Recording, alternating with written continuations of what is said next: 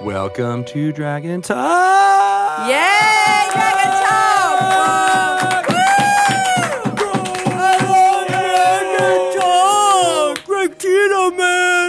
Oh, you got a fan out there. You got a fan. You like Greg Tito out there?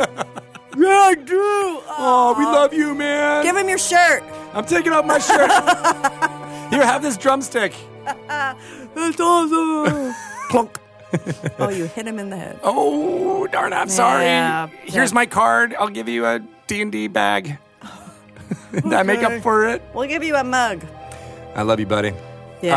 Uh, so I'm Greg Tito. If you didn't figure that out, that's Shelly. But you, I mean, your voice basically just sounds very much like me when you do that. Right? yeah. I know it's hard. It seems like, whoa, just Greg. There's two Greg Titos on this. It's like I don't even know who's who anymore. you can't tell the difference. Can you? We've been hanging out together too long. so Now we just sound like each other. Well, no. I just really want to play some music. Oh, music. Ah, We should do our old person's version. That was so last episode. I don't think it even made it into the last episode. oh, really? Oh, that's a bummer. Maybe we'll have that as outtakes. Um, but we are excited for this episode because we are speaking to uh, two amazing Yeah. arti- artists, um, Nina Heath and Selena Heinen. Yeah. They are uh, from Dwarven Forge. They make a lot of the scenery that you see on many uh, of a D&D table, including at D&D Live 2019. Yes. The Descent. Um, That was so cool. Yes, it was very, very interesting. And these folks work on it, and I can't wait to pick their brains about what it's like. Uh, you know, living in Brooklyn because I always like to talk to people about Yeah. my old my old haunt, but also uh, uh, creating amazing stuff uh, and uh, making the high level you know D and D play out there. I mean, I know I've been I've been dungeon mastering uh, with some folks in uh, West Seattle, and they're all very jealous of other people's setups, and they're like, "Well, how come you don't do that?" And I'm like, "Oh, because I." It takes a lot of time and Why effort. don't you? I, well, now I will. Now I feel compelled to. Um, I think you should. And it is all because the work that they do looks amazing. So we're It gonna, really does. We're going to get into it. These two have a lot of fans. a lot do. of people really love and appreciate the work that they do and with our community. It's So true. I'm excited to talk to them. Me too. Me too. Yeah, It's there gonna was be like a fun. big outpouring of people like, oh, I'm so glad you're talking to them. right. Yeah. I, I did see that too. It was like a lot of like yeah. Yeah. Um, people are also saying that about Baldur's Gate Descent into Avernus. Yeah. September 17th. The adventure has everything you need in it to play, both in Baldur's Gate. There's a Gazetteer chapter about that. There's also a Gazetteer chapter about Avernus, and it's also got the storyline campaign uh, that takes you from level one to level 13. That's a lot. That's a lot of levels. Uh, also, uh, you get to go to hell, which is Did always- it stop at 13 on purpose? yeah. Yeah. It was basically like I could have put it at 12 or 14, but I'm like, no, it goes to level 13. Yeah. Because it's Lucky It seemed 13. right. Does seem right. Yeah.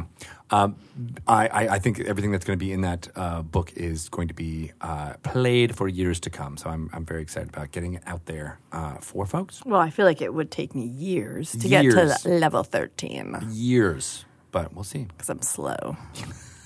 You're like, I got slow playing on the I brain. don't do a lot. Don't level up quickly. Like, I don't kill a lot of monsters. I like to talk to them Yeah. uh, and see where their head's at. Understand. Yeah. Why are you a monster? You should get some, uh, some experience rewards for that, though, too. Yes, I should. Yes. Yeah, we'll talk to your dungeon master. I that's September 17th. There's a lot of ancillary products involved with that, including uh, a Dyson miscellany set that is potentially the best uh, dice Oh, yeah. set slash combo story, you know, uh, uh, product out there. Baldur's Gate, Descent into Avernus. No, wait, no. Battle for Baldur's Gate. That's what I always get wrong. Is uh, the Dungeon Mayhem expansion also coming out on September 17th? And we also announced Tyranny of Dragons at San Diego Comic Con. This is a re release of the yeah. adventures uh, that came out in the fifth edition uh, uh, release in 2014. It was two books at the time. It was called uh, Horde of the Dragon Queen and Rise of Tiamat. Yes. We have combined them into one tome with a new alternate cover designed by Hydro 74. Amazing. The five heads of Tiamat on the front of it. It looks fantabulous. oh, yes. I feel like if I ever really wanted a tattoo, which I don't, but if I did, I might want that. Like on your back? yes. Wow. Oh, like Ben Affleck. Like Doesn't Ben he have like a Affleck. giant dragon on his back? Or Does he? something? Yeah. I don't know about that. I don't want it that big. Like I think she'd be cool, like around my arm or That'd something. be really, really cool. Yeah. I want to get Satine to do it. Did you see on? She recently just did a tattoo on somebody. I'm like, nah, I want. She did? Yeah. Oh my god. How cool is that? She's amazing. I'm I really do. hoping that she does her makeup tutorials, her videos, To look like Tiamat. to just look like her. Yeah, that's right. That's true. I would Um, so- be very much a fan. Tyranny of Dragons comes out October 22nd. Uh, it is available only through game stores. Okay. Yeah, so check it out there. Um, it is, uh, as I said, an alternate cover, um, and there's some um, uh, combining of the two books together t- in one, as well as, you know, um, so like the appendices and stuff aren't doubled up. The table contents aren't doubled up, obviously. It's all It's just kind not of smashed literally together. Mm-hmm. just a mashing of the two books. We took some comments from the first couple of the encounters. Uh, we've learned a lot over the last five years of feedback from players and fans, so that um, uh, first kind of encounters are, are smoothed uh, a little bit. As well, there is an art gallery of, the- of stuff that people have never ever seen Oh, no before way. of concept art about uh, Oh, I love that. dragons and Tiamat um, in the back, and so there is That is awesome. stuff in there that you can get nowhere else. I love seeing concept art. I know, me too. Right to see like where the ideas Yes. came from. Yes. Yeah. It's really cool. So uh, The you'll get evolution. that in that book as well as uh, there's one more thing. Oh yeah, there's stuff that was only available online. Uh, so there was some magic items and some other um, you know D and D mechanical things that were not in the books themselves, but were released kind of in tandem only online. But that will be in this book as well. Oh my god. we really beefed them up. Check it out. Just Revisit. that cover alone though. Oh my god. It I know. might be one of my favorites. That's what I want to get. definitely that in my as a- top three. As a poster, maybe. I know. And then put it on the. Can you make it like those those velvet posters? yeah. Those blacklight posters. Oh, we should totally do that. Like, Well, which one, blacklight or wait, velvet? Oh, yeah. Both. But weren't the blacklight ones kind of velvet too? Were they Not always. Not always. I always picture them being one and the same.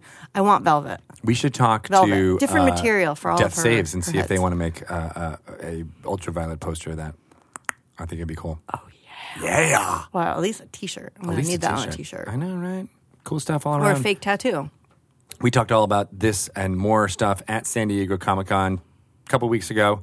Uh, check out all of the video from that. It's up on our YouTube page. Uh, Pelham Green and Nathan Stewart here from the D and D office. We're down there rocking and rolling. Yep. all about it. Uh, of course, we've also kicked off our Extra Life promotion. Yay! It's our seventh year. We've raised, uh, uh, you know, hundreds of thousands of dollars for Extra Life Yep. in the past seven years, and we're hoping to ramp up and do even more for the kids. That is where we play tabletop games, uh, ask for donations, and is all in support of the Children's Miracle Network of hospitals. Uh, more specifically, we'll go towards Seattle Children's Hospital uh, that my kid's been at. My kid's been at. Your kid's been at, yeah, And they're It is- great. They are fantastic. They really make it warm and welcoming for children who are going through a hard time or a bad injury or sickness or things like that, and it's fantastic. Uh, so we love to support that. We've been doing it for years, as I said, and we're just now ramping up our. Um, uh, uh, initiative to, to drive more money. I don't know if you know this, but I put up my extra life page Oh, oh, you did already today. Oh. Um, and some of the things are um, Dragon Talk What? interviews. If- Maybe I should could work with you on some of those. yeah, I put some high ticket items on there. So uh, like they could be part of a studio audience. They could be part of our studio. Well, I didn't put that on there. You should put that on yours. Uh, I did like I'll, that we'll, would be hysterical. we'll interview them on a live stream if they donate a whole bunch. Uh, so uh, they're they're pretty, like I said, they're high ticket items, but because it's it's kind of a we I'm gonna can't bring. have that I'm many of gonna them. bring a studio audience member. nice. I like it. Yeah. As long as they clap.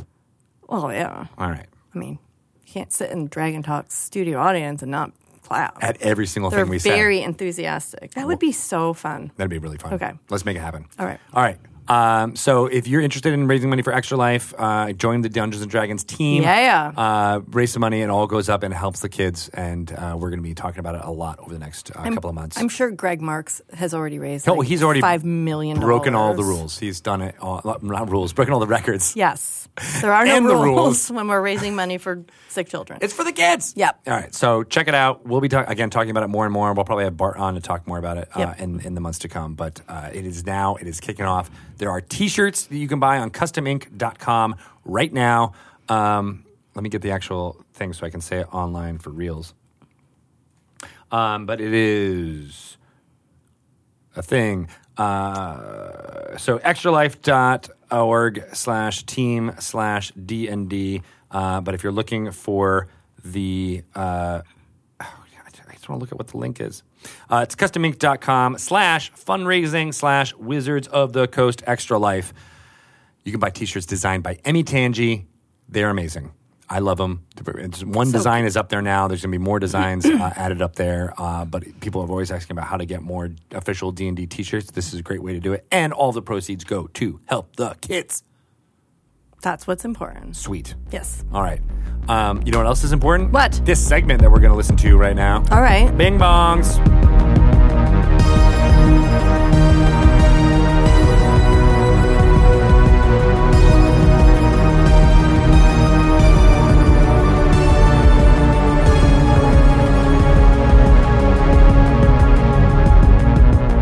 Welcome to another random character generator.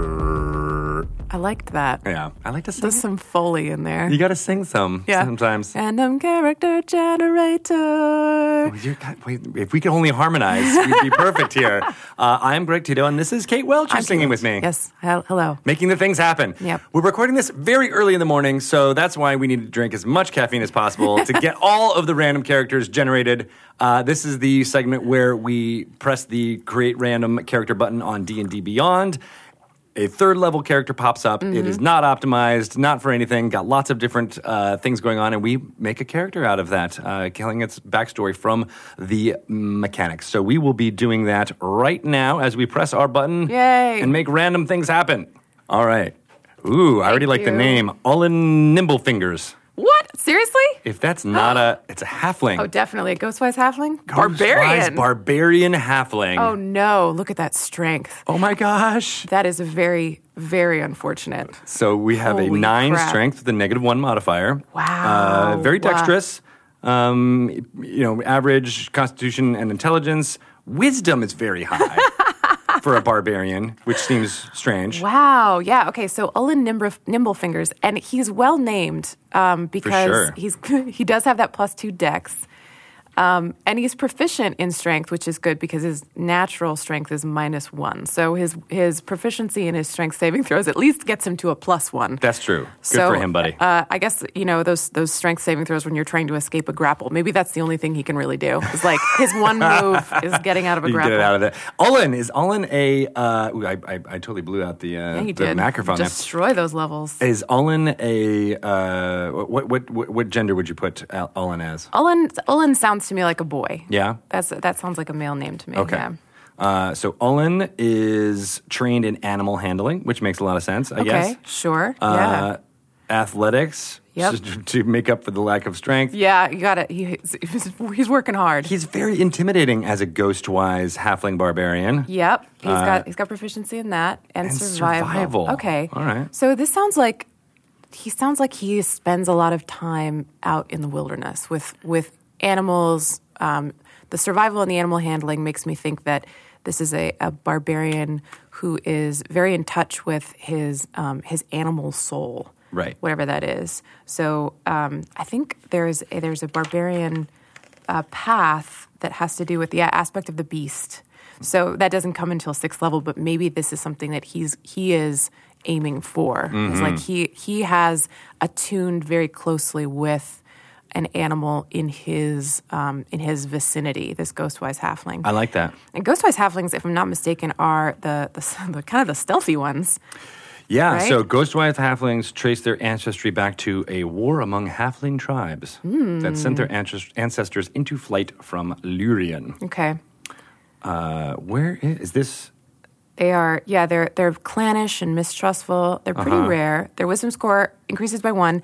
Oh, and they can speak telepathically to any creature within thirty feet of you. Wow, that's pretty cool. So this is a, a telepathic little barbarian and can speak with to any creature as long as they speak the same language. So perhaps there this is um, what languages do we speak here? All right, going back to Olin. Olin has Common- telepathy as common- a language. Yep, Uh, that's it. That's his ghostwise thing. Common halfling and telepathy. So he can't talk to animals as such. Mm. But I imagine that Olin does use his telepathy to try to talk to animals a lot, and they don't share a language. But maybe this is why he's spending so much time in the forest is because he's trying his darndest to learn how to speak animal languages. Oh, all right. I like that. he's not strong, but he's wise and um, Ghost he's- wise. He's, and he's and he's ghost wise as hell. So yeah, I, I think I think maybe that's that's where he's he's trying to find his natural strength with the creatures of the wild. and he's got this folk hero background. Yeah. Uh, so that means amongst his people, he must be well known and uh, uh, you know go, traveling around solving problems, Yeah. that type of thing. What if he's like the Caesar Milan of of halflings? Like his his whole deal is that if you've if you've got like a misbehaving pet or member of your livestock family, you call in Olin Nimblefingers. All in Ningle fingers. Ningle fingers. Ningle. and he will and uh, I thi- that's and that has that has uh, risen him to folk hero status. Mm-hmm. Like there, the, he's he's a local legend because you know you've got a misbehaving, you got a misbehaving dog. This guy's going to come in and soothe that creature. Okay. All right. Uh, but now looking more at these barbarian features that he's got, uh, Primal Path. Oh, he's doing Primal Path. Okay. Yeah. So Primal Path, Path he has of the chosen Zealot. Path of the Berserker. It looks like it says Path of the Zealot. Oh, he's Path of the Zealot. Oh, Yeah. Shoot. Okay. Path of the Zealot, eh, I I think might be a Xanathar's It- thing. I think so. Yeah, yeah. I don't, I don't know, I don't know enough about Xanathar. Oh yeah. So Divine Fury and Warrior of the Gods are both um, Path of the Zealot things. So while you're raging, the first creature that you hit, um, Each of you your close- turns. close that for I'm me? trying to. I don't know how. oh, there you go. just click there. Um, Yeah, click the arrows. Click right over there. Um, so while you're raging, the first creature you hit on each of your turns with a weapon attack takes one d6 plus one necrotic or radiant damage. And it because looks you like got that he chose- Divine Fury. Furry. Uh, is Olin Nimenfigos a divine, uh, a divine It's a furry? divine furry. This, this is, yeah, I mean, this this goes with what we've already described, right? Like, Yeah. wh- But he has chosen necrotic damage, so he's a necrotic furry. Right, he's an incredible. He's very evil, Yeah. purpley, uh, you know, damage dealing. And a warrior of the gods, if a spell to restore your life is casting, the caster doesn't material components for that spell. I don't like. I like that, I guess, as a as a thing. Um, but at least in my games, we don't really worry too much about material Yeah, components. if you've got a, a spell focus or, or, or Yeah, arcane, arcane focus, focus most or- of the time that deals with that. Yeah, and and um, unless it's like for resurrection, you need like a diamond that's worth at least five hundred gold pieces or whatever it is. Um, that is the kind of thing where yeah, you need that in order to cast your spell. But for most other things, the material components don't really figure into. Yeah, it, it's so. more thematic. It more Yeah. feels like okay, you, you- these these are blessed by the gods, or, or, Yeah. or uh, N- Olin Nimblefingers is blessed by the gods Yes. enough that he does not need uh, all that. I wonder why. Why do you think he went with necrotic damage? Yeah, that's an interesting because all of his all of what we've been talking about is very much about saving and, and bringing back to Yeah. life. Yeah. Uh, w- and and Ghostwise itself feels at least in touch with the. uh, Is it Ghostwise just that they're silent and, and stealthy, or is there Well, no. Ghostwise in that they have a, a, a connection to the undead? Though neither the Ghostwise, uh, I thought it was a stealthy thing, um, but it's actually I was thinking about Lightfoot, I believe. The Ghostwise halflings are just these like strange, rare halflings. They uh, are they select a natural landmark as the center of their territory, and they carry a piece of that landmark with them at all times. Ooh, cool. Um, and clan warriors known as night gliders bond with giant Oh owls and ride them. So maybe this is what our Olin Nimblefingers is aiming for is that he he is attempting to bond with a giant owl somewhere. But they're ghostwise because they can communicate telepathically. I think that's the understand. that's the Okay. mechanical thing. That makes sense. I love the uh, the idea of, of uh, riding an owl. Giant owl, Right? Yes. okay.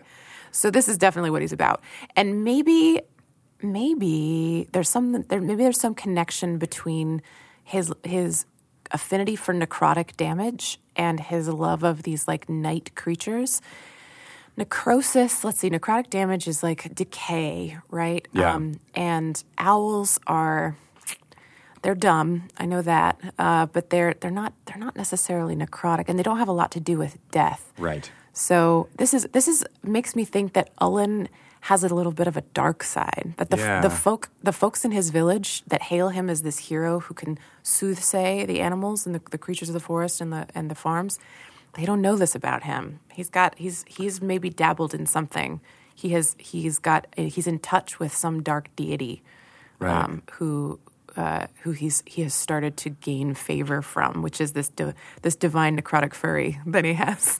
what if he's got you know because alignment is not one of the things that ends up being um, Determined you know, by this. determined by the randomizer so what if he uh, even though good, the Ghostwise halflings are very clannish and separate on them own on their own, he became an outcast from that clan because of his affinity to a dark deity. Yeah. Um, so he's actually more of an outsider of his own, but because he's he's neutral or or whatever, he Right. still does things uh, to help out the the crops or the the animals. Sure. And it's become this legend that Yeah. like, oh, the the the the, the nimble fingers is going to come and and save your pig. Right. You know, he'll fly in his in his owl. Yeah. At, in, in, in the night. maybe that uh, yeah and he's um maybe every every step he takes toward soothing an animal and being a helpful member of society not only can it, it sort of disguises his dark dealings right in in this guise of a folk hero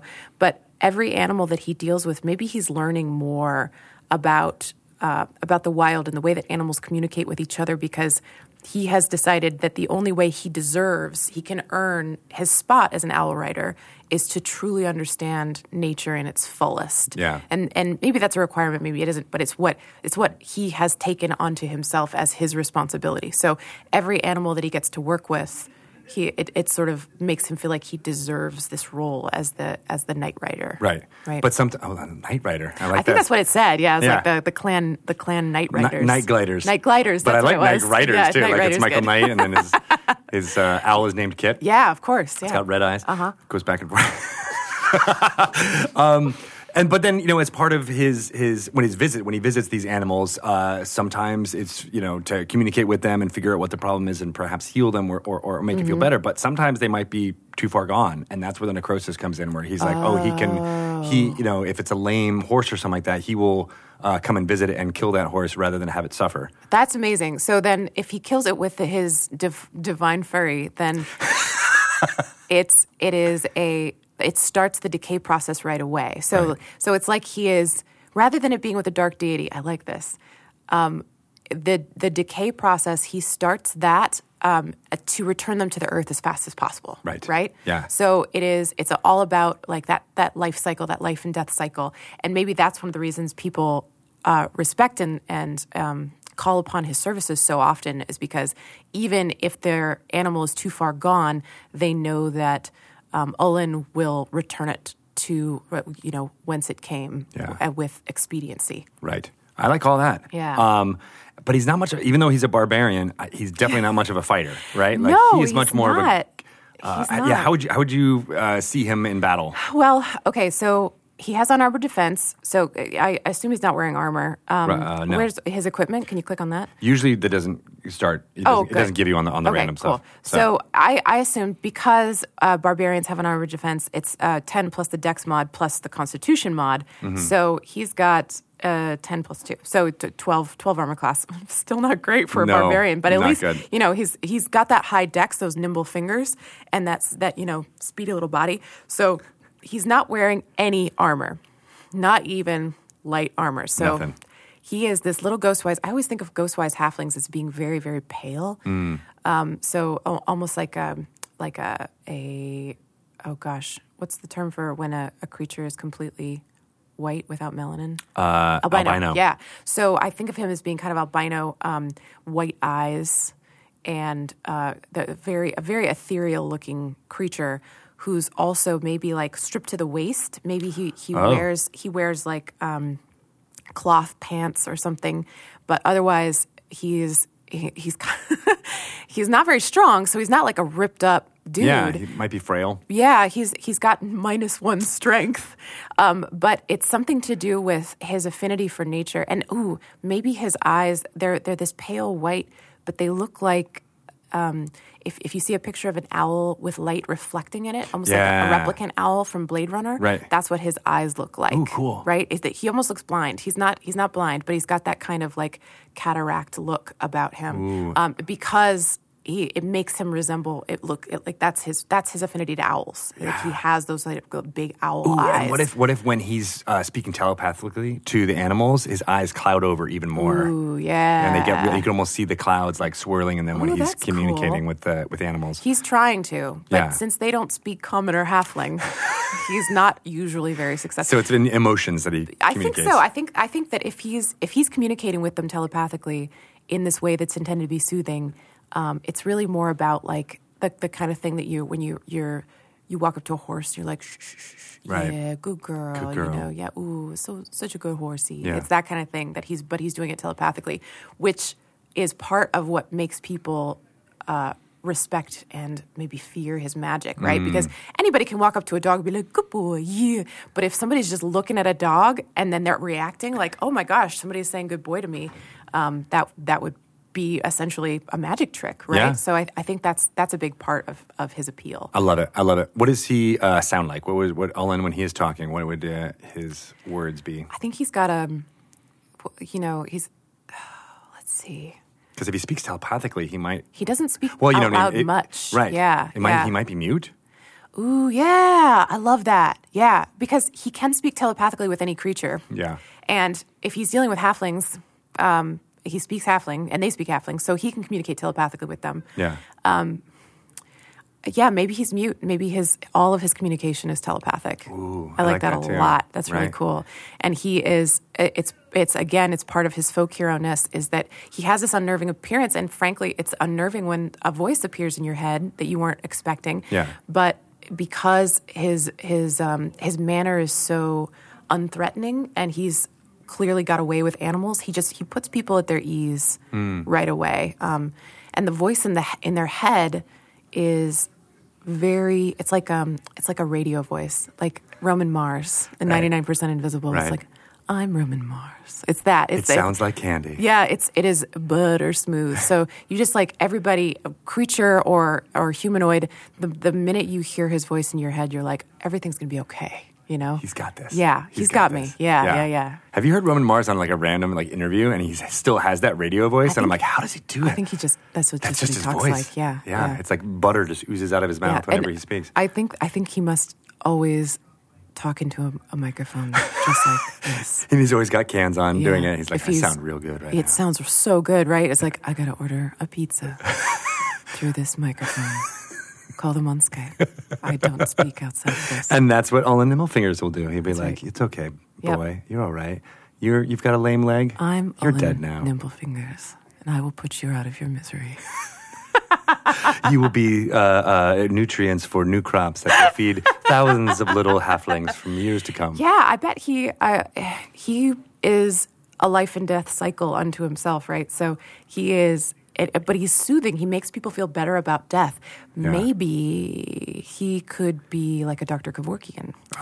So for people who have like uh your your grandmother is terminally ill, she's super super old, and she wants to go peacefully while she still has the wherewithal to do so. Yeah. he can come in and like do his divine fury on her, and then bring her to the earth. Like sh- they they could have they have a service where they lay out you know this this ancient halfling uh, right on the grass. Yeah. This beautiful, like I, I'm imagining under a tree, and there's flowers everywhere, and they've cleared out this this grassy bed, and she's lying there, and she's peaceful, and then he does his magic, and her her body just sort of dissolves into the earth, and it's just left with clothing there. Oh, I love and this that. is like a, a- a local funeral rite that he helps to conduct and and to to send their spirit to the earth. Ah, I love that. Isn't that cool? That is really cool. Oh. I like Olin. And he goes to different clans that are Yeah. like in the in the area where he is, and that's what he's known as Right. being. Is that, and you have to, um, as the folk hero thing, you have to like you know welcome him and keep him in and keep him fed. Yep. But there's also this distance of like, well, Right. you are the funeral man Yes, who comes and he's a and little creepy. little creepy. And I think the, the Roman Mars voice goes great with that. Yes. Right? It's just like a very soothing mortician. And I'm thinking almost like um, uh, like a post-apocalyptic world or a story like that, where where this type of rebirth and giving the nutrients back into uh, the ground is a very Super important, vital important. part of their life Yeah. cycle now. Yeah. yeah. Yeah, and maybe, I mean, it's magic, right? So maybe they have superstition that if they elect to be returned to the earth in this ritual, that they themselves um, will have, like, their willpower, their, their soul will power the, the farm, the family farm. Like, Yeah. they're, they're like, okay, once I return to the earth, I can go look and find the places that need my nutrients, and then I am able to. And and so it, it- it's it's considered good luck. It's it's a um, it- the the crops are if they they're dry or whatever. Um, it's it's like a, a self sacrifice, almost like donating your body to science, right? Yeah. Uh, you're you're like I would like to donate myself, and every time this happens, there's flourish, right? Yeah. And so it's it's become a one to one correlation for these people. Oh, it's actually a sad thing, but actually is a it's an important Yes. part of the rebirth It's a cycle. super, super important part. And Yeah. so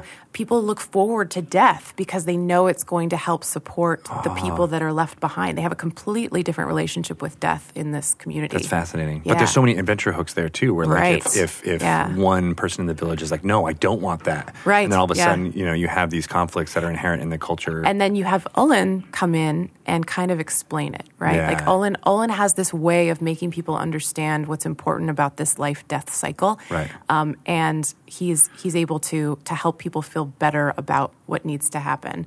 Um, because I, I I mean, he's not out there murdering people, but he people who are going to die, he helps them uh, um, hospice style, Yeah. right? he helps them understand like you are going to sustain the entire village for a season so there's nothing to be afraid of like all we're going to be doing is partying in your honor and Right. thanking you And he- for this And he does that with you know the, the people of the village, but he also does this with the animals Ex- and, and exactly as they're, as they're yes yeah. Oh god, it's so, cool. he, he like helps helps creatures sort of pass over into into this new form of existence and and he makes them feel at peace with it Mm-hmm. regardless of whether they speak his language or not so it sounds like we went really deep into how he's threaded into the society that he's Mm-hmm. in. What's his call to adventure? Is it is just finding the, the owl that he can ride to, to, to do- make this better? Is he, or Yeah. is he trying to find more about the land that he lives in and that type of thing? You know, I think he might.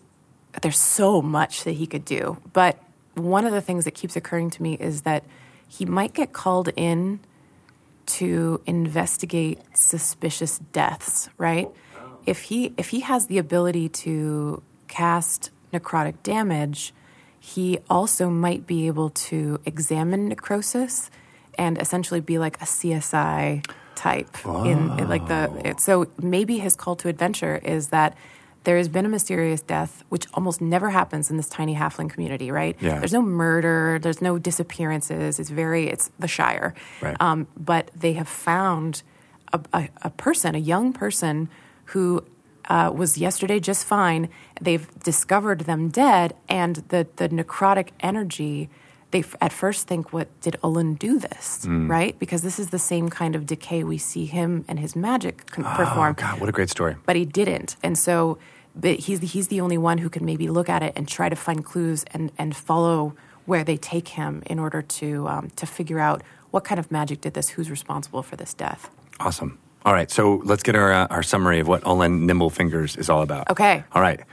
You want to do it or should I? You do it. Okay. So he is a ghostwise halfling barbarian, meaning that he is a uh, neutral being in this community, a little bit outcast because of his strange appearance, his cloudy eyes, the ability to uh, telepathically communicate with any creature near him, um, and has a status amongst the villagers as the bringer of death, the funeral rites, Mm-hmm. uh, in which he just bestows upon them uh, a, ne- a necrotic death based on his uh, affinity to a deity. Did we say? It could be, yeah. Could but be I think more of nature itself. Yeah, I think because he he is he's so attuned to that life death cycle Right. that the necrotic damage d- doesn't have anything to do with an evil deity. It's just his his um, his way of of bringing death in a peaceful way that that makes sense. Right, just and like then- natural decay. For all the uh, uh, c- uh, creatures that he bestows this upon, their nutrients f- go back into the soil and Yep. immediately re- enrich it. And Yep.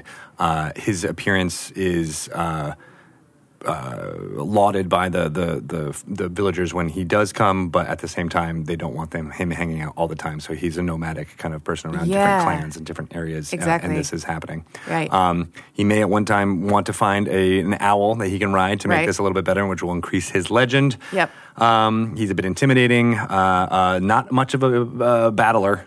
No, I think it's a strange choice that he went into the barbarian thing, except for the fact that he would want to be closer to beasts. You Yeah. know, like that that is his path. He's not there yet as a sixth level thing. Right. Um, but that's his aim is uh, like I know that my barbarian self, I know that there's a spirit inside me that's primal and, and um, feels like a creature. And so Yeah. I want to follow that, right? Even though I'm not a very strong person. and he's very pale and uh, frail in his uh, appearance, Mm-hmm. wearing mostly homespun linens, maybe not even a shirt. Right. Uh, and his eyes are um, clouded over. Uh, in general, Yep, uh, and mute. and mute does Yep. not speak. Right. uh, and only speaks telepathically, and when it is telepathically, it sounds like Roman Mars in your head. Exactly. Yeah, yeah.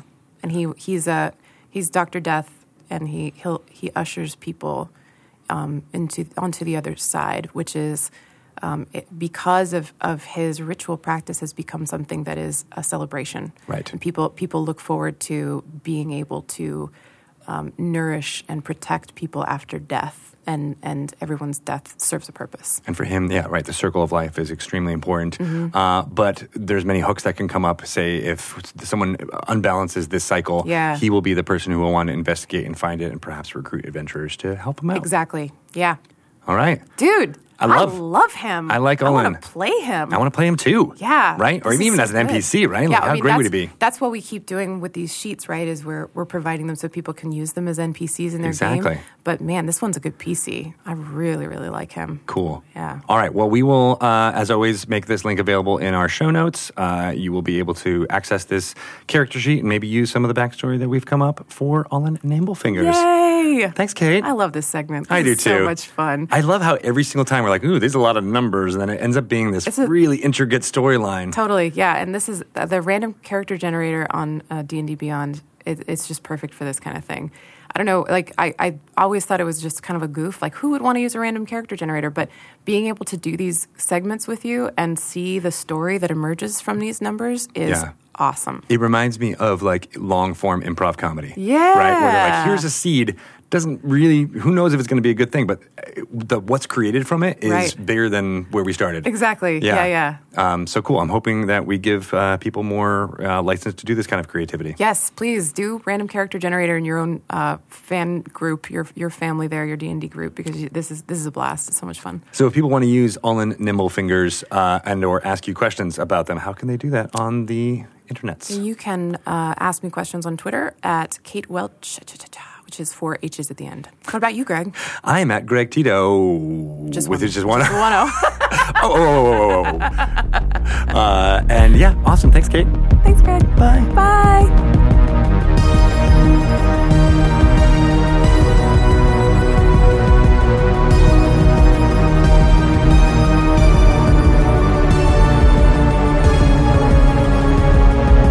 Whoa, that segment. My God. Mind That blown. You're rocking out. was rocking out with Woo! me and Bruce Springsteen. Inspired. Bruce loved it. He is in jungle land. Uh, that's a Bruce Springsteen song, right? Don't know that one. Uh. Just Hall and Oates? You want to do some Hall and Oates? Yeah, instead? I All right, do. and we'll get up in that. All right. Uh, but before we do sing out some Hall and Oates, let's talk to Nina Heath and Selena Hyman. yes. Now we have from Dwarven Forge Nina Heath and Selena Hyman. Hello, Yay! all the way from sunny Brooklyn, New York. It's sunny today. Yay! That, that counts. That's Greg's old stomping grounds. it's true. He wants to spend an hour talking to you about Brooklyn. That's uh, yeah. That's really all I want to do. uh, yeah, Nina, we saw each other there in February. yeah, you came and visited. That was great. It was so fun, and I felt like I was back at home. Uh, not only because of of uh, you know being around where I used to live, but your hospitality there was amazing. Did you get to go to like their studio? I don't think the one you guys are in now, right? You've moved, right? Um, we were in the process of expanding into an additional space. So you saw the old one with all of our super top secret prototypes in it. Oh, really? It was top secret at the That time. would be so fun. Some of it still is. Ooh, I won't. I won't. I won't spoil anything. Um, but uh, uh, what, you know, for those who may not know exactly what you do for Dwarven Forge, why don't you why don't you give a little bit description of of, of all the things that Nina does, and then we'll we'll, we'll talk to Selena and tell her, uh, find out All all right. about her. Will do. Um, so I'm Nina Heath. I'm one of the senior creatives at Dwarven Forge.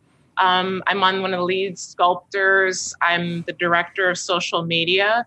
Selena and I are actually the entire social media marketing community outreach team. Nice.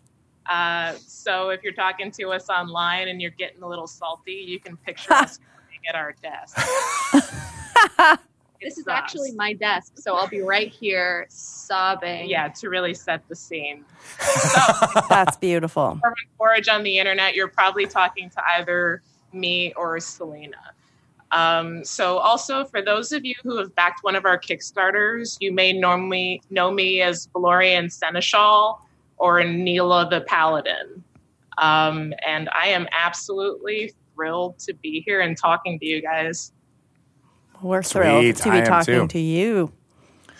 And so, uh, you, uh, Selena, what's what's exactly you're, you're only doing social media, or you do other stuff as well?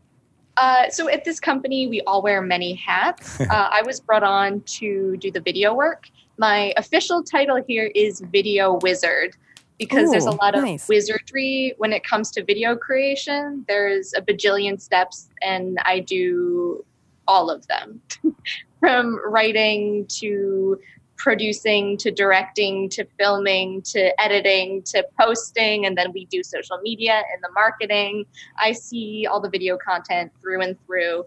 Uh, and then I just do regular social media monitoring with Nina, and we do social outreach and other marketing stuff. Brainstorming. Yes. we're a tiny company. So when Selena came on, she was just enthusiastic to help with everything. Um, and I had been doing a lot, and she's totally stepped up and jumped in. Sweet. That must be a relief. For a small company like that, that's that's really important to have Yep. Yeah. those type of Yeah. go getterers. Yeah. So before this interview, Greg and I were talking about how you like there's a lot of love for the two of you in the community because when we had announced that you were going to be on Dragon Talk and then you guys were talking about being on the show, there I have never seen so many people like like yes, yes, I love them. They're amazing. Aw, that's we actually even had counterparts at our parent company, our coworker, our uh, peers from Hasbro email us to say how much they love you guys too, and they were really excited. About, and I was like, "You guys listen to Dragon Talk, I know we're like, wait, you know what we're doing? huh? You I don't know, know, my if that's name? a good. i- That's not a good thing. shoot." On Twitter, Uh, Yeah, had a really good Yeah, time. it's been a fun week. And your show was hilarious. I don't know why you're surprised that people listen to it. oh, I'm always surprised. I know, right? Well, because Shelly doesn't I actually. actually don't listen. She to kind of like pretends that this is a it. vacuum. if I weren't on it, I could listen to it, but I, I can't. I understand. can't hear me. I just oh, I'm sorry for everybody who has to listen. sorry, I'm not going anywhere. I'm just not going to listen. All about watching our Kickstarter videos. It's it's it's hard. you guys had a recent recent Kickstarter out there. Uh, wh- let's talk about that. What's that all about? The uh, uh, the the lava uh, and, and things that uh, people might have seen at D and D live. Uh. Um, yeah, so our latest Kickstarter, we journeyed into the nine hells. All right.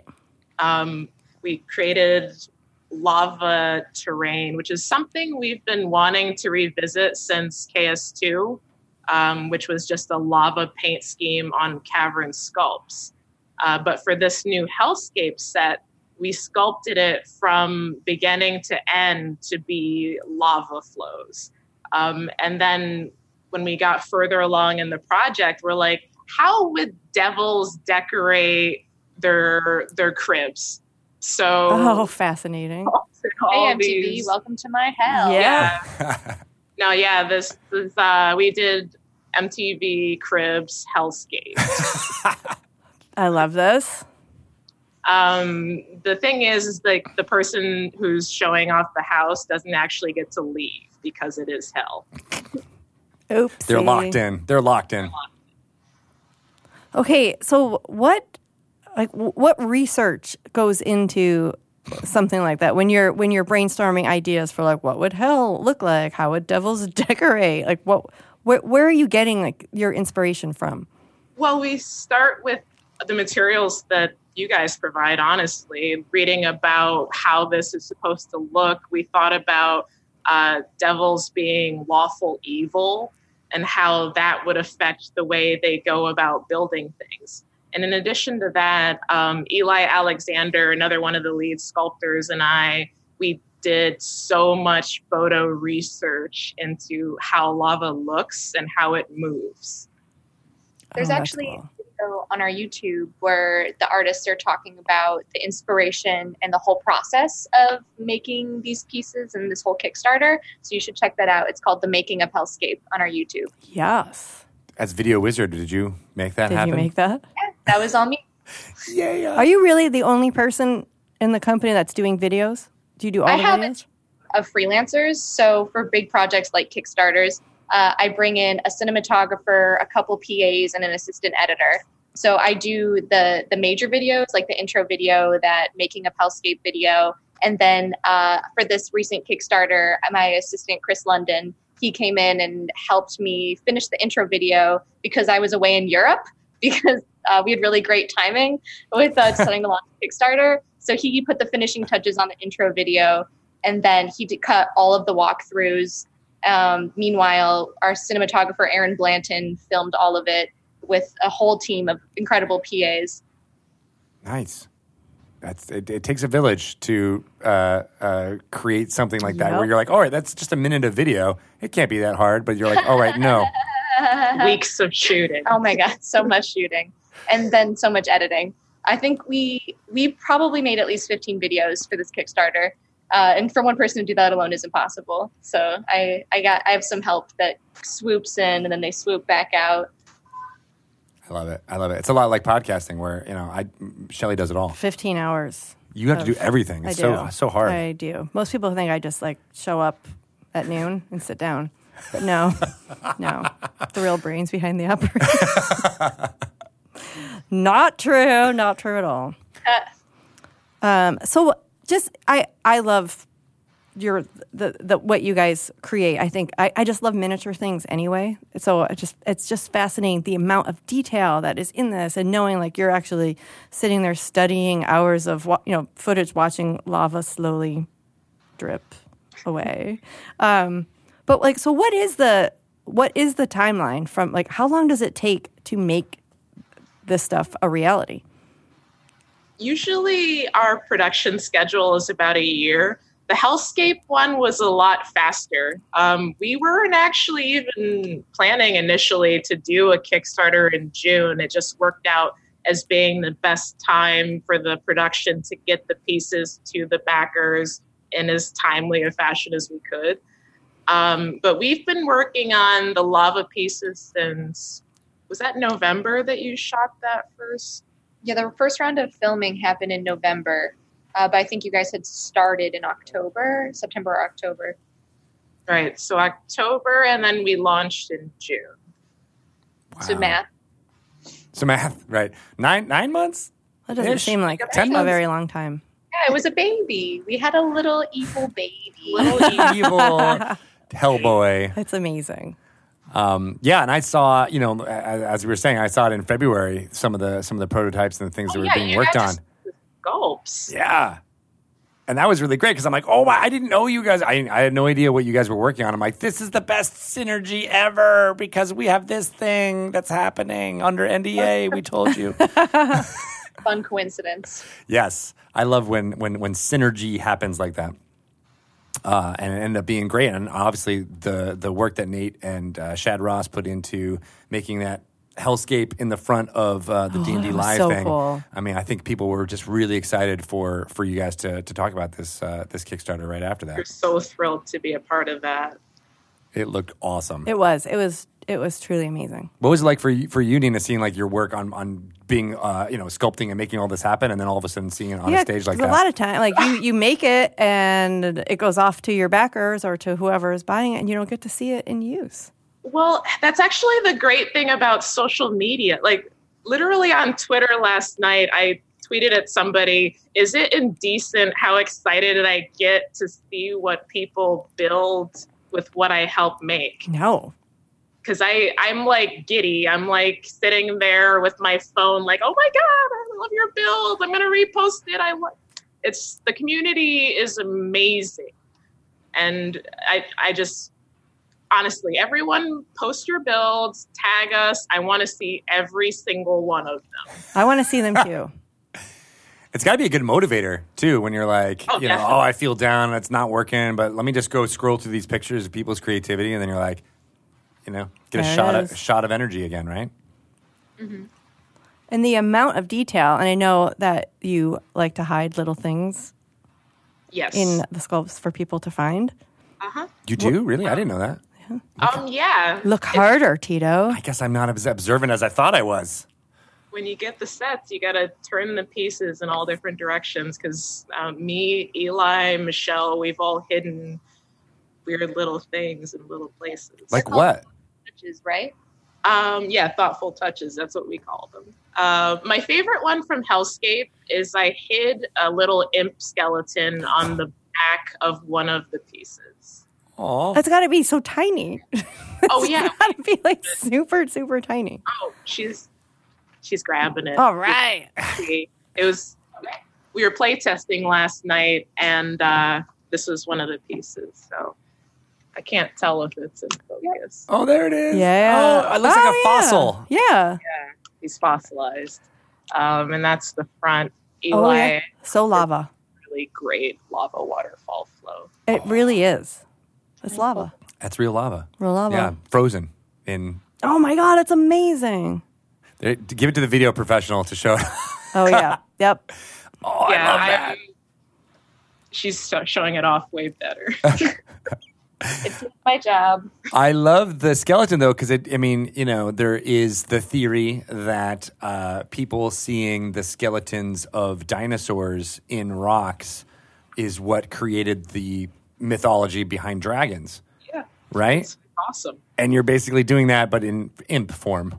Oh yeah, but like it's about two times the size of a regular uh, 28 millimeter scale human, so he's kind of a big imp. Even scarier. Big boy. Yep. So how did how does one get into the line of work that you both are doing?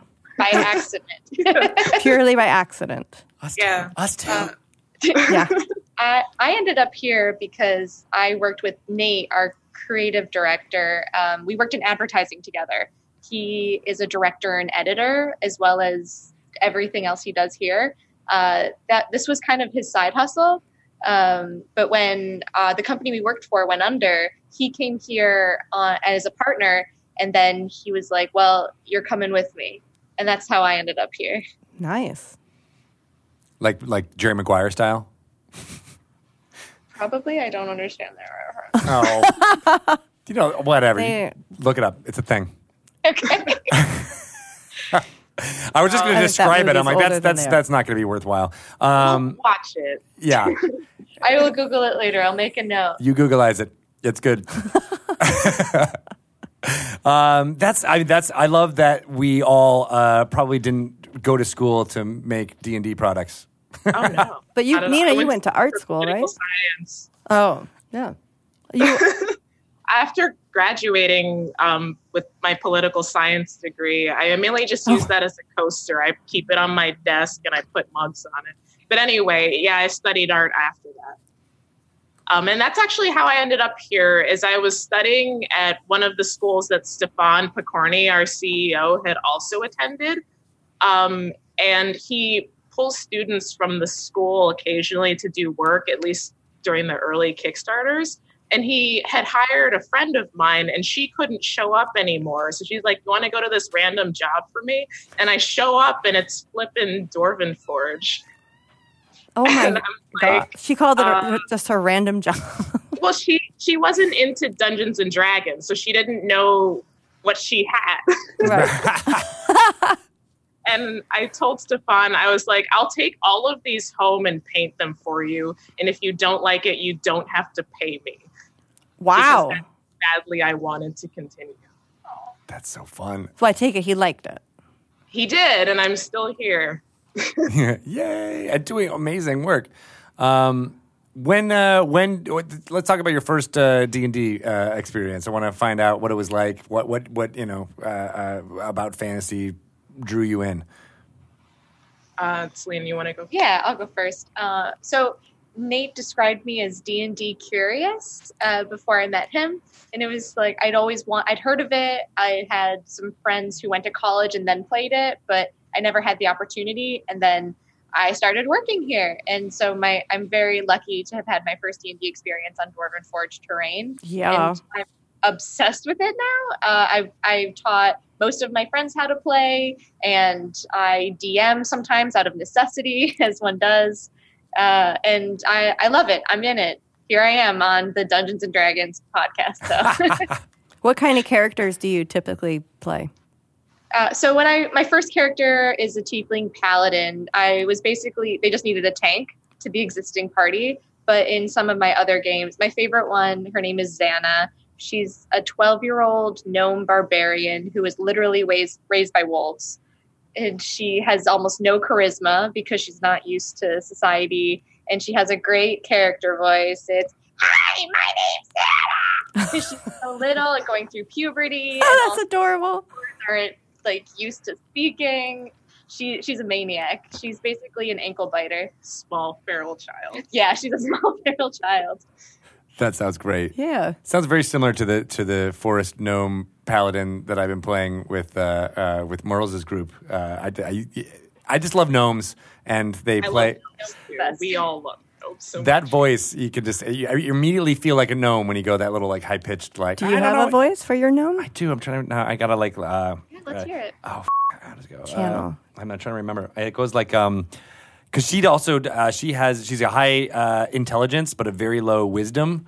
So Oh. she's very curious and wants to find out everything, but d- makes very bad decisions. So she'll always be like, "Yeah, let's go ahead and fight. I think it's time. What are you guys doing? Okay." Oh. Yeah, she's very uh, uh, excitable and very high. That's not even really what it is. I have to get into it a little bit before I Okay. I get it. Think about it. Let's do a little role play right now. Yeah. Anna, what's your name? I don't know, but why do you talk like that? Because I'm not good at it. I have a dragon friend. He also can't talk very well.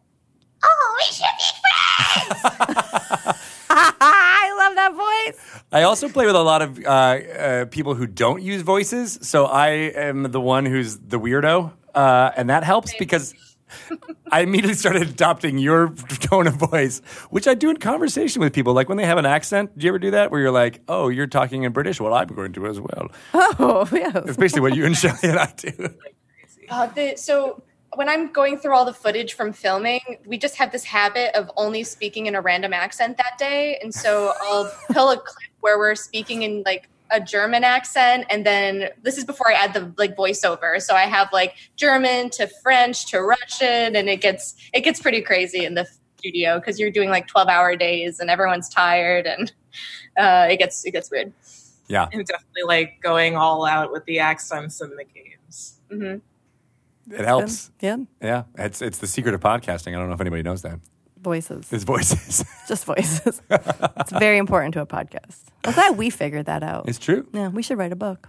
Nina, So what? Nina, you've been uh, playing D and D for a long time, right? I know. I'm just gonna say. oh. So, You're good. She's good. over a decade. Um, my first experience, though, it's, with it is actually kind of funny. Um, in the town where I grew up, there was only one sort of gaming and comic book shop. I used to go there with an older cousin, and they had this room where people would be playing Magic: The Gathering um, and D and D. But the first time I saw it, I was like this little kid. I'm not really sure even how old I was, but just this like tiny little weirdo with gigantic glasses. And I saw these people playing a game and I like stood there watching them. And I was like, oh my God, they're playing Lord of the Rings. Because I didn't oh, know what D&D was. yeah, I could see I'm that. like, oh my god, they're wizards. Like Yeah. this is cool. And so of course I walk up, I'm like, what are you guys doing? And they're like, whose kid is this? Oh, there's a kid on the loose.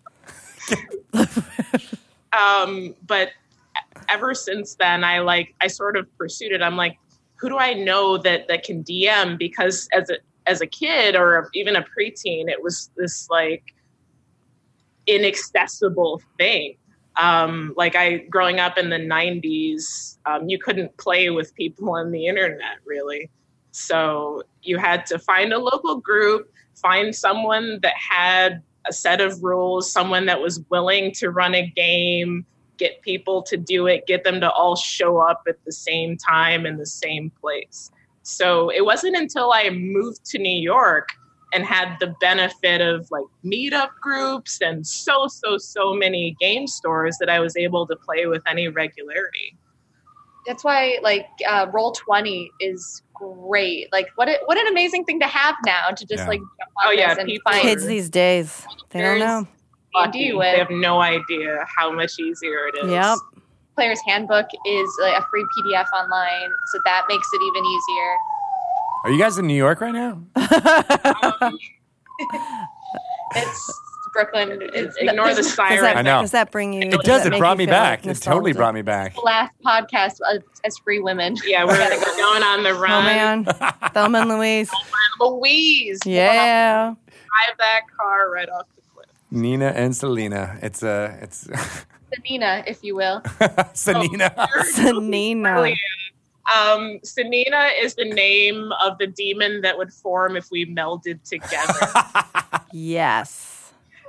um, yeah. Let's try that live on Dragon Talk. I, I want to see They're a it. little melding together. It's like a Stranger Things three reference here. Yeah. just finished watching that. No spoilers. No Me too. spoilers. I, but oh, dang. I just finished it too. me too. I think Okay. we all we all did. We all I'm not watched it going at to the say same time. anything. But everyone dies I at the really end. wanna talk the ship goes down. It was a ghost the whole time. Yeah. Uh, it was a it was a guy in a mask. Anyway, That's amazing, though, that like uh, uh, we do have those tools to be able to play online with Roll Twenty and things like that. But do you ever feel like, well, we're making these products for in-person play uh, uh, and having it be like uh, on the table and that that conflict? it helps with online play Mm. too, especially if people can get a camera on it. Everybody can see exactly where they are in relation to each other and what they're fighting. Yeah. So I think it's great. It's just a great tool for everybody to get on the same page with what's happening, and it speeds up all combat encounters. Yeah, and it slows down setup time a little bit, I guess, or at least It's set up in advance, and it's fun. Yeah. Well, th- I think No. that's true. I mean, I I played with a bunch of people who have used uh, Dwarven Forge stuff, and uh, I really like the idea of setting it up in a place that people can't see. Uh, so that people will do like, uh, uh, uh, like, and th- I- not to drop names, but Mr. Joe Manganello, when he was dungeon mastering, he had like set up in his like closet, and then when we got to a new room or a new encounter, he could just go to his closet and take out the already set up room and drop it on the table. And I was like, oh my gosh, that's the greatest thing in the world. I want to be able to do that. Yes. One we day. have these things called terrain trays. Yes. Uh, and they're really great for flying rooms in and out, for uh, rapid fire reveals on your table. Because all of our new pieces have anchor magnets, and so they stick to the metal tray, and you can put it upside down, and everything stays. Oh, that's really cool. Yeah, we had to come up with a solution for how to get things in quickly because you don't want the pieces just flying everywhere. So, are you coming up with these types of things in response to like the the increase in streaming and like live games and things like that? Uh, Has that impacted how you guys are are doing any work, or was this a response to something else, or just it's just Um, cool? It's something that has been a thought pretty much continuously is like how can we make this easier for people to use? yeah, Um, and there's definitely a lot more people using it now than there used to be. And I think that's definitely a result of the stream. So we're getting all this really great feedback from all these different people. And during the Kickstarter, uh, in the comments, we have a lot of people commenting like, "Well, did you think of doing this?" And sometimes we're like, "Oh, that's a good idea. Add it to the list." And then uh, we'll at least have like a sculpt for them by the end of the uh, campaign. So like uh, the in- the input from Kickstarter backers is like crucial. That's why we choose to do Kickstarter over pre-sale or some other method because it's not a finished product and we it, this is for everyone it's not just for us it's not just our vision it's everyone's vision so we want to uh, bring what everyone has to every piece You've done a really good job of, of, of curating that community to a certain extent where people feel, I mean, even, you know, what Nina was saying about like just being able to see everybody's sculpts and builds and, and, and how they did it. Um, I, I, I, that's one of the really exciting parts about uh, seeing all of it for, for myself, you know, uh, uh, on, on social media is that like everybody's supportive and really excited about what everyone else is doing in the community, and I think it's it's kind of indicative of like the, D, DIY spirit that's been behind D and D, you know, since the '70s, and you guys are just doing it more, but in this you know tactile sculpt, you know, type thing. I love it. Yeah, definitely. Um, I don't. I consider it D and DIY until it gets sent to the factory. So D and DIY. Impressive Yeah, DIY. What a great podcast idea. Maybe we should. that is a, that is a great. Shh, I'm, Write that down. I'm already I'm uh, trademarking it already. Greg squatting on the name. I'm cyber squatting on D and DIY. That and Air D and D. I need a. Oh wow! Oh yeah. What would that be? That's, well, I mean, it's a little bit like a travel show uh, that would go to fantastic destinations. Ah, yeah, okay. I think someone yeah. might be doing. that. Air Is that- D and D, where you can go and rent out people's game rooms and all of their accoutrements. Like Yeah. I like to play D and D, but I don't have all this cool equipment or like awesome terrain stuff, and I, nor do I have a place to play. And then you can just be like, oh, you can come hang out in my game room, twenty bucks an hour. There are some amazing Cha-ching. things out there. I don't know if you've seen the pictures of uh, Joe Manganiello's. I think he calls it the Gary Gygax Memorial Dungeon, Yeah. um, and it's amazing. Wouldn't there it be are cool? some like DMs for hire. I've definitely Oh seen them. yeah. Uh, it's like come to my house. I have dwarven forge and minis and everything, and you just pay like an hourly thing, and they come up with a great story for you. I think that's a really interesting business thing. Yep. There was actually just that article about DMs for hire in like Forbes or Bloomberg. something. Bloomberg. Yeah. yes. Yeah. It's a it's a pretty lucrative side hustle. And I think you guys are an important part of that because it does create. You know, like you Yes. got to have a library of terrain to be able to do different things. And and uh, I think over the time of you doing all the kickstarters you've been doing, you've created this great just you know variety of pieces that people can use. Yeah. Yeah. Our Yeah. catalog's really big. I don't know how we're going to fit it all on the table at Gen Con. Yeah. we have a lot to show off at Gen Con. It's uh, a stress. Are you two going to be at Gen Con? We be will. there. Awesome. You Good. know, one. Yeah, we're uh, part of the convention committee. You can't escape us. I think that's good. Uh, how many of, of them have you been to? Uh, This will be my third Gen Con. This is my second Gen Con, and then we both went to PAX East this previous winter, spring. I've kind of stopped going to conventions that I'm not working at. It's overwhelming. I don't Yeah. like it anymore. I Yeah, used to go to New York Comic Con every year, but I just, it's overwhelming. there is a thing. Yeah. Uh, uh, Little weird story, but we got um, uh, uh, some recognition here at Wizards of the Coast uh, uh, amongst what we were doing here for D and D, and part of the, the reward was, oh yeah, you get to go to a, any game convention of, of your choice, and I'm like, I why? I, I will most likely be working there, and if I'm not, I don't want to go. That is kind of Can we do something here, local, with family? Just give me involved? a hotel room. Yeah, right. Can I'll I just take the hotel room. I don't want to People- go. in a sauna. Thank you. Yes, right. Can I Yeah. just live in the sauna, please? Yeah, just a Oh, day off. imagine how wet the character It would be sheets bad. would get. That It would wouldn't be be good. terrible. Yeah. Now we have to design, uh, uh, you know, plastic Oh, laminate. laminated. yeah. Anyway, More ideas that we're coming up with here on this. Uh, see, that's when you talk to creative people. You just got nonstop more ideas coming out Well, I've already copyrighted that one.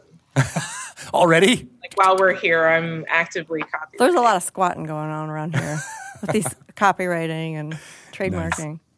Uh, so, but Gen Con's going to be exciting for all of the stuff that you'll be able to to do and interact with your with your fans, right? Like that's a big part Yeah. of what that is.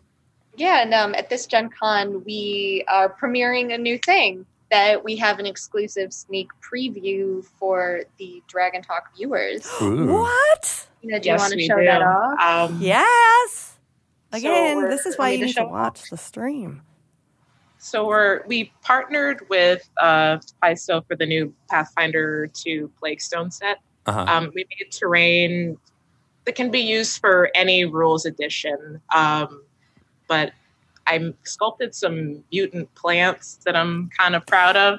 Selena's going to show them off because I'm bad with the camera, but What? Oh my Oh. god! Uh, so it's like a uh, big flower coming out of uh, a tile and oh the my! petals. My God. They almost look like, uh, I mean, not to me- reference Stranger Things again, I- but it looks that's like a gonna say, it looks demogorgon just kind of like a- opening up with like a spider's web Yep. of vines around it. Ooh. So Oh, That the is inspiration amazing. drawn from a lot of the same things, the- like a corpse flower, but also with a lot of animal qualities. yeah. There is like to think that you sculpted this. There is amazing amount of detail in that. So that one shoots spores. Does that one have something Spores. secret inside? Is there a secret? um, you don't have to tell us what it is, but just is it there? this one, no, actually. Okay. It's very That's good. detailed. They all don't. They all shouldn't have it. You know. the the pieces that we tend to hide things are on are the big uh, ones with lots of uh, faces for um, room for sculpting. The Mm. the miniatures, the monsters, things like that. There's a couple hidden on some of them, like our elder earth elemental Eli hid a bird's nest on his neck. So anyone that has that piece, look for it. And the um, the Apex Primordial from uh, our Caverns Deep Kickstarter has a lot of thoughtful touches in there. We actually can't like when he told us how many, we were like, but we didn't find that many, and it became a game of I Spy. Yeah. Oh yeah. And here's Oh. um another sculpt. Ooh. So this is our vine lasher. Ooh.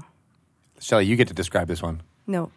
It's really creepy. Like a like a sc- almost like a scorpion ish, but it's got three tails in the back and I'm really not good at describing these things. You gotta, you gotta get hone this dungeon mastering Uh, uh, skills I here. can't do it. What is So this? what's What is this called?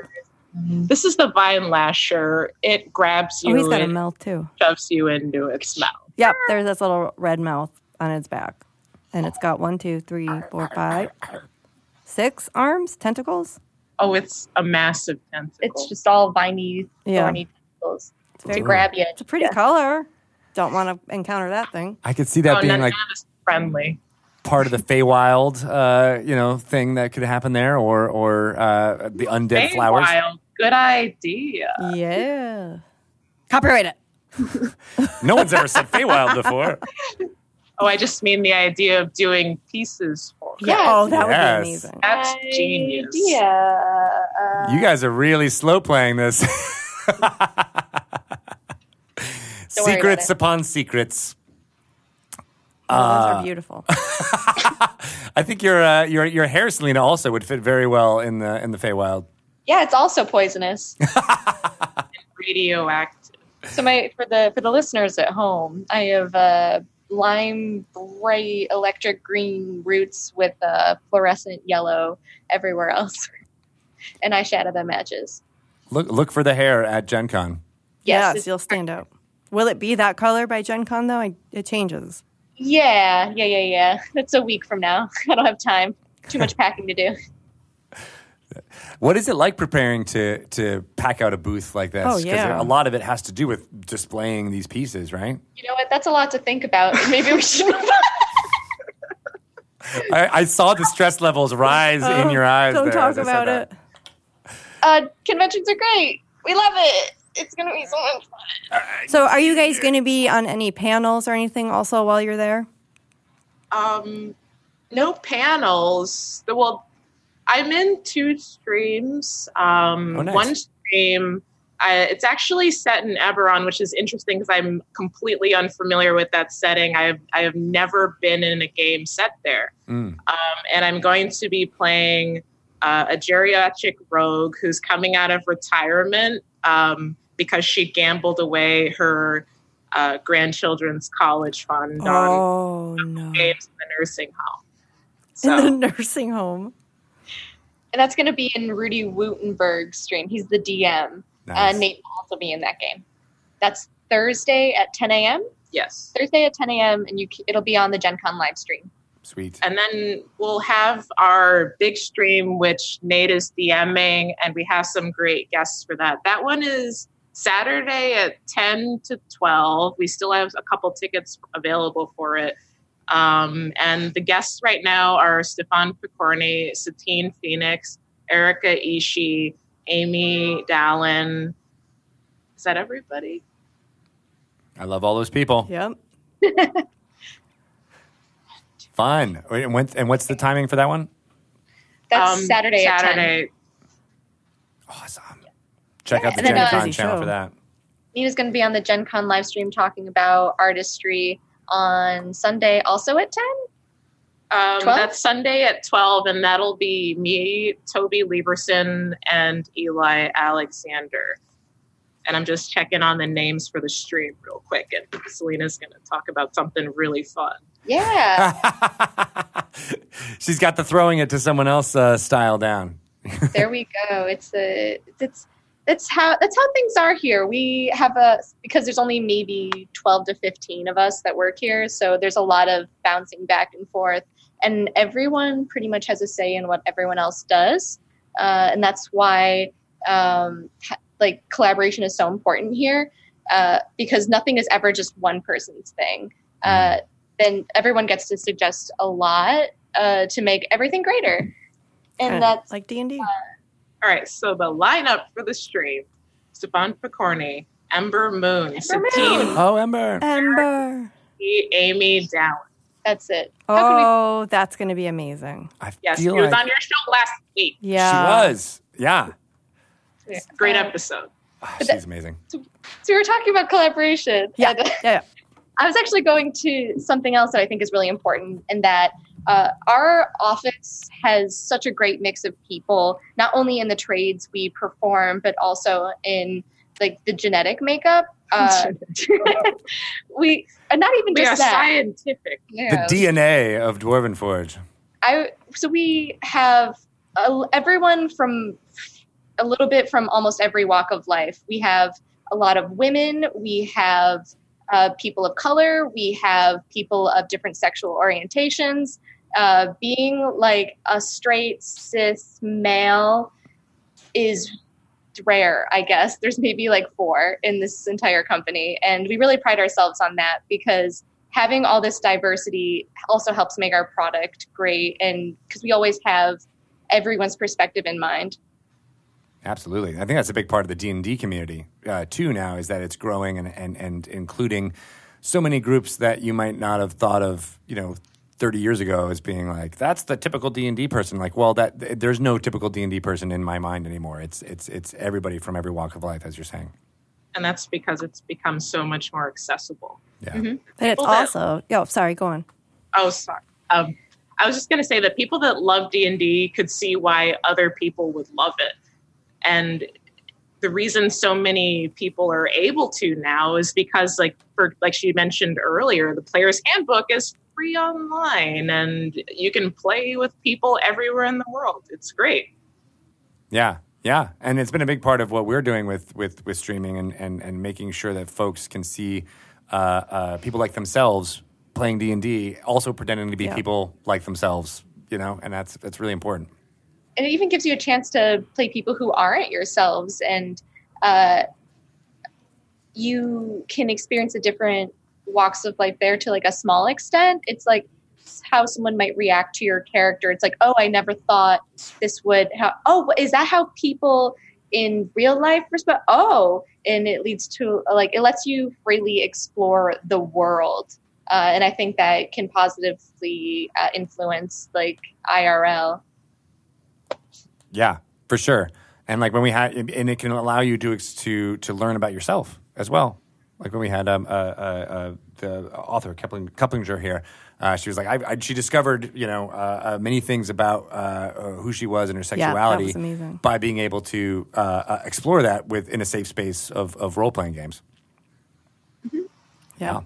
It's also, I think, really important for people for who either want to work in the industry or just want to be playing in this community to know who the people are behind the products that they know and they love. And that's why I think it's it's so cool to to be able to talk to you guys on Dragon Talk or to you know, like to when you're out and about at Gen Con that like they actually get to meet like oh like you're one uh, of the principal sculptors uh, behind all of these amazing products. You're leading social media and all this awesome video content. Like for girls that are growing up, now they get to see like this industry isn't just men. Like Oh, there that's are so- actually like there are women who are doing really important roles, and that's it's so important to to get that out into the forefront and let people know who these women are that are actually making Mm-hmm. these products. I guess. I mean, you've said you've been playing for ten years, Nina, right? Around over a decade. at over a this- decade. Hard to really remember when I started. But has it? Have you noticed a shift at all? Like, hope, hopefully, like, have you seen Well, like a change in like in the community makeup or how people have treated you as a gamer or uh, in I the would industry? sorry. Oh, when I was a kid, I, I kind of had this idea in my head that these things that I was super, super into were not for me. Um, because I didn't see people like me playing, I didn't see people like me represented in the artwork.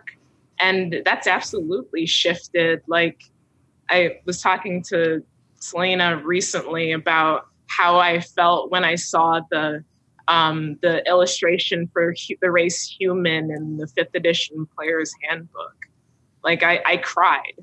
Oh, It like really was an amazing moment for me. Yeah. And then even more recently, the the is it mage that's on the cover of the Ravnica source book. Yeah. Like it's just uh, thank you.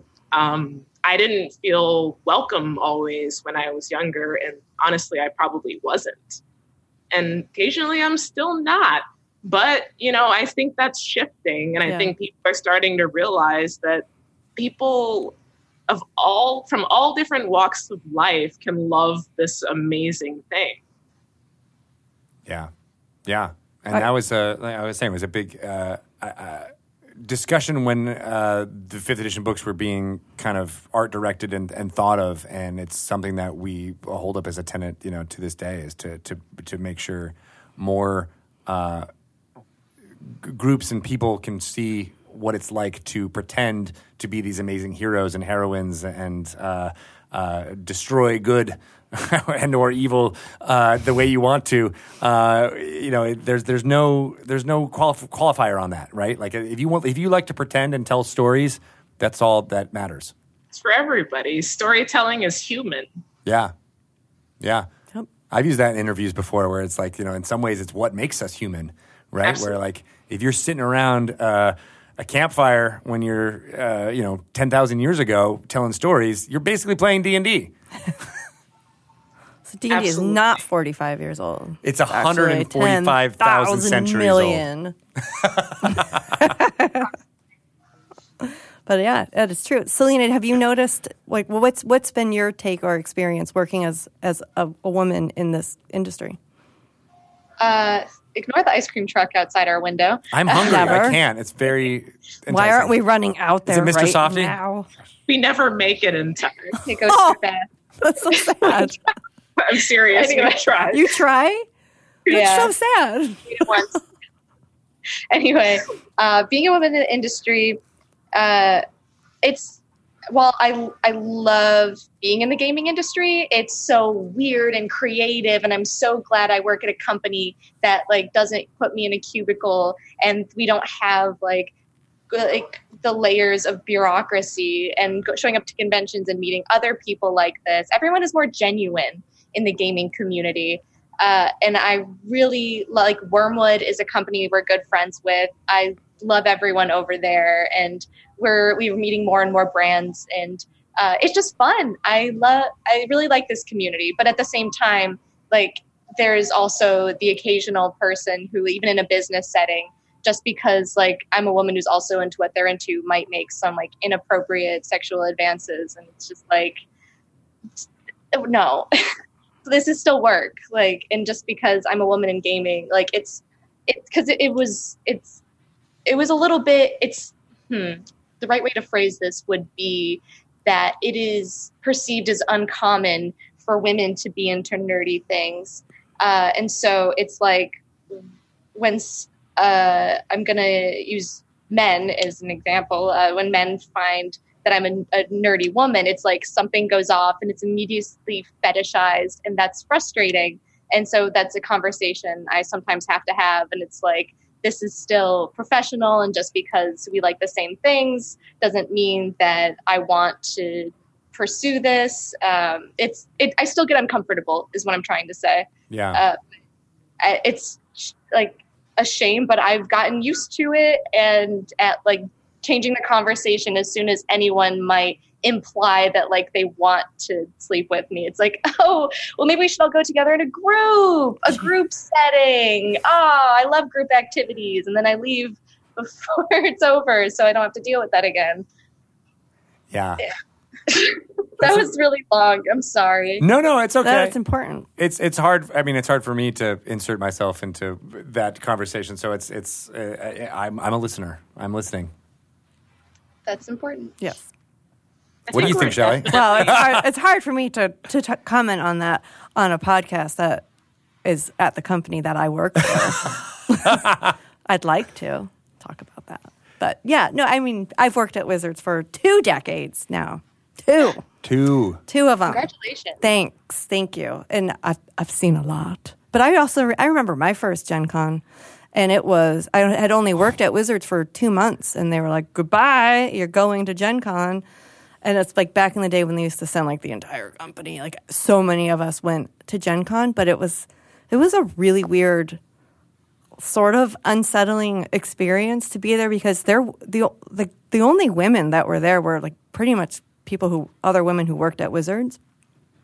And this is back when like, we would go and we would demo the games ourselves. We had a, you know, a big booth. And I barely knew how to play magic. And they were like, teach people how to play magic. And I'm really sorry because 20 years ago, there was a lot of people in Milwaukee that did not learn how to play magic correctly. because that was me teaching. I was like, I don't really know what I'm doing here, but I think you're like tapping that and like attacking and stuff. Okay, um, but it was like all dude. Like it was like go to Milwaukee and clean up on the magic circuit.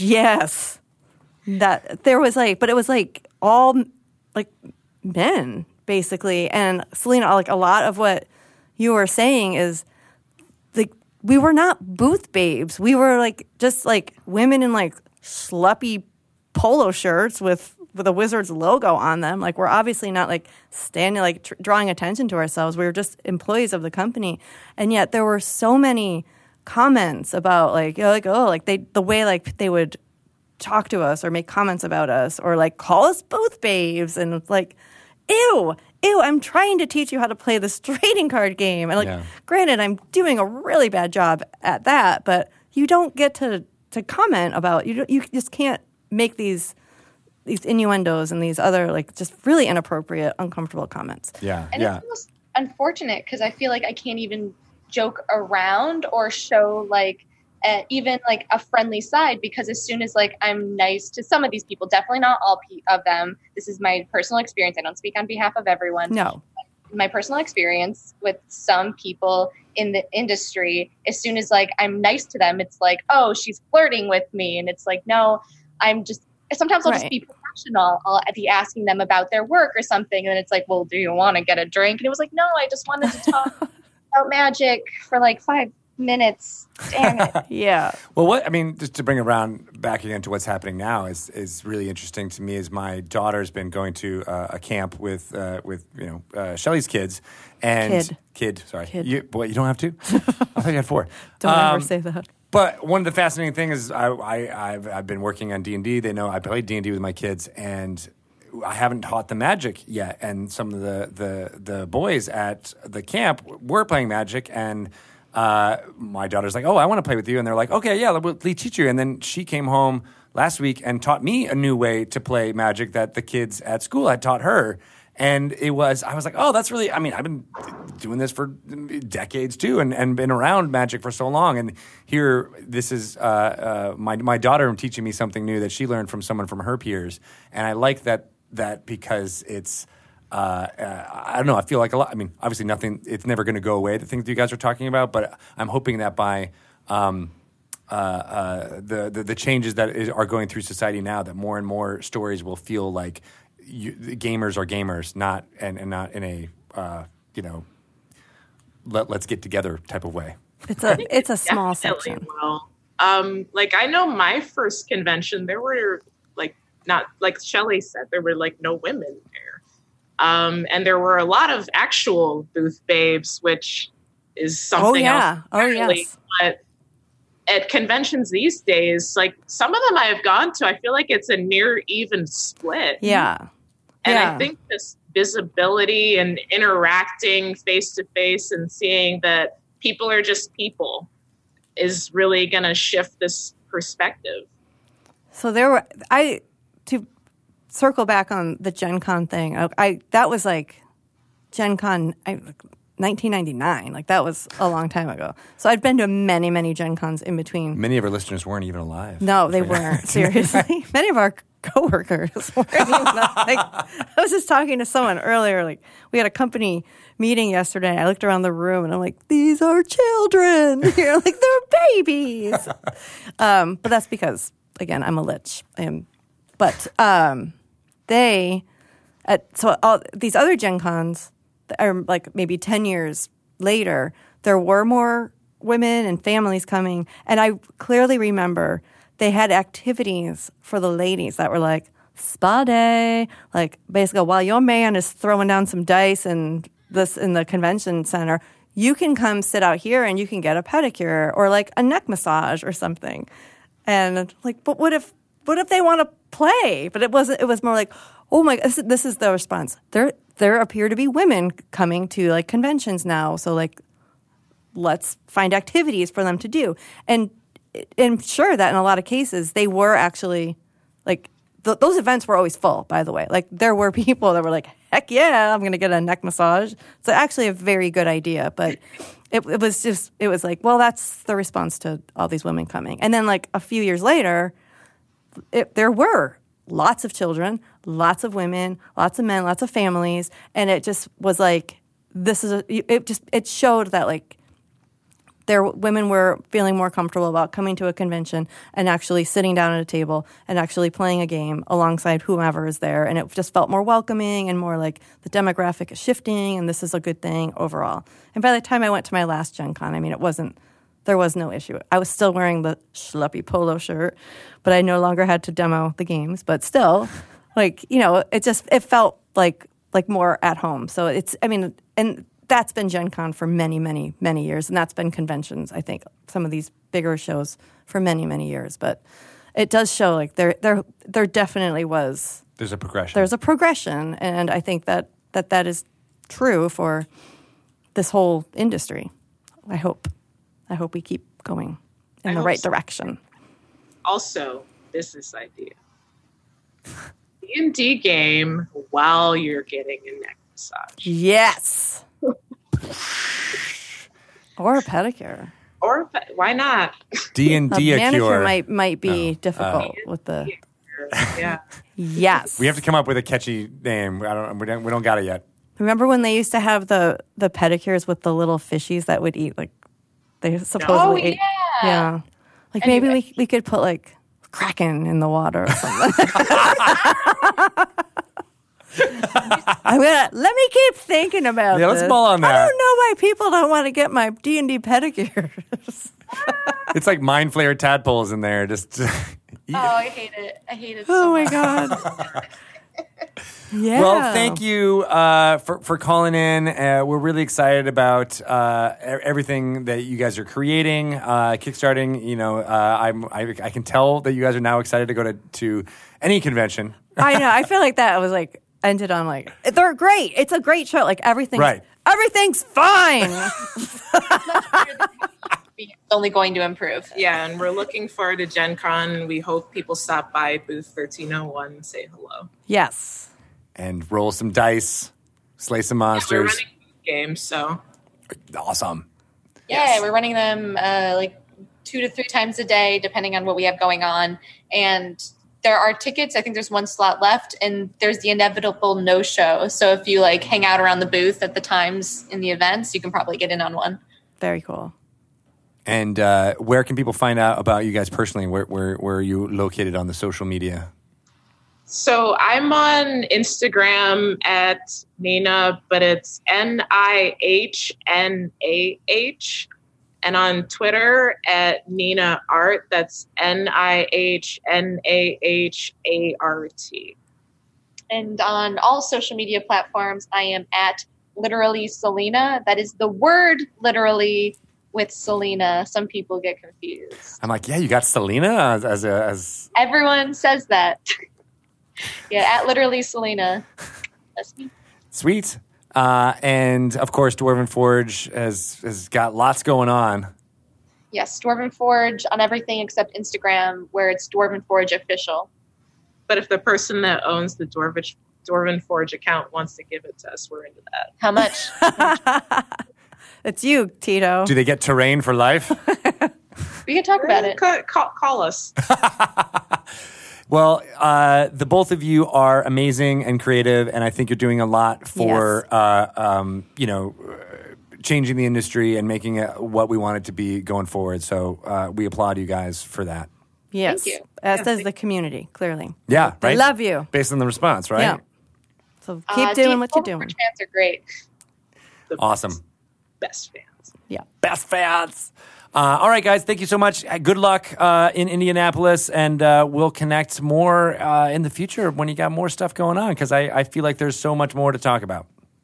There really is. But we'll endless. talk later. Leave it on a cliffhanger. Okay. I know, right? Dot dot dot. I want more. What's gonna happen next? Meanwhile, I'm going to go back and look at every piece of Dwarven Forge terrain we have around this building and find secret things. secret things. Yes. The little touches. No, what was it called? Thoughtful, Thoughtful talk. Thoughtful Touches. touches. Thoughtful touches. Uh, we got to start doing that on this podcast. We'll create Being audi- more audio thoughtful. tou- yeah, be more thoughtful. You like spell one word wrong in each sentence. And And they'll figure it out. Yeah. Yeah. It's, Neighbors are smart. not a They will typo. they I will like- find it. Yes. Not a typo. It's a puzzle. It's a puzzle to be solved. It's a that's thoughtful that's what I touch. say on my Twitter. Yeah. It's totally on. it's literally Selena. All right. Thank you guys. You guys are the best. See you Go later. get some ice cream now.